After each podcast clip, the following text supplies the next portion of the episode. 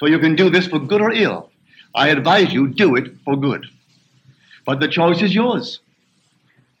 You can hurt and you can bless, but don't hurt.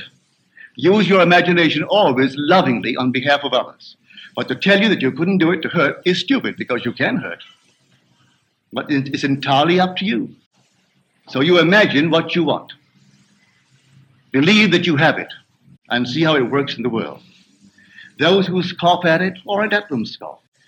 Five years from now, when you're on the top, they may be working for you. And they've even forgotten that they sat in the same audience with you when you heard and believed, and they also heard, but they didn't believe. And so you moved on, and they remained behind. And that's life.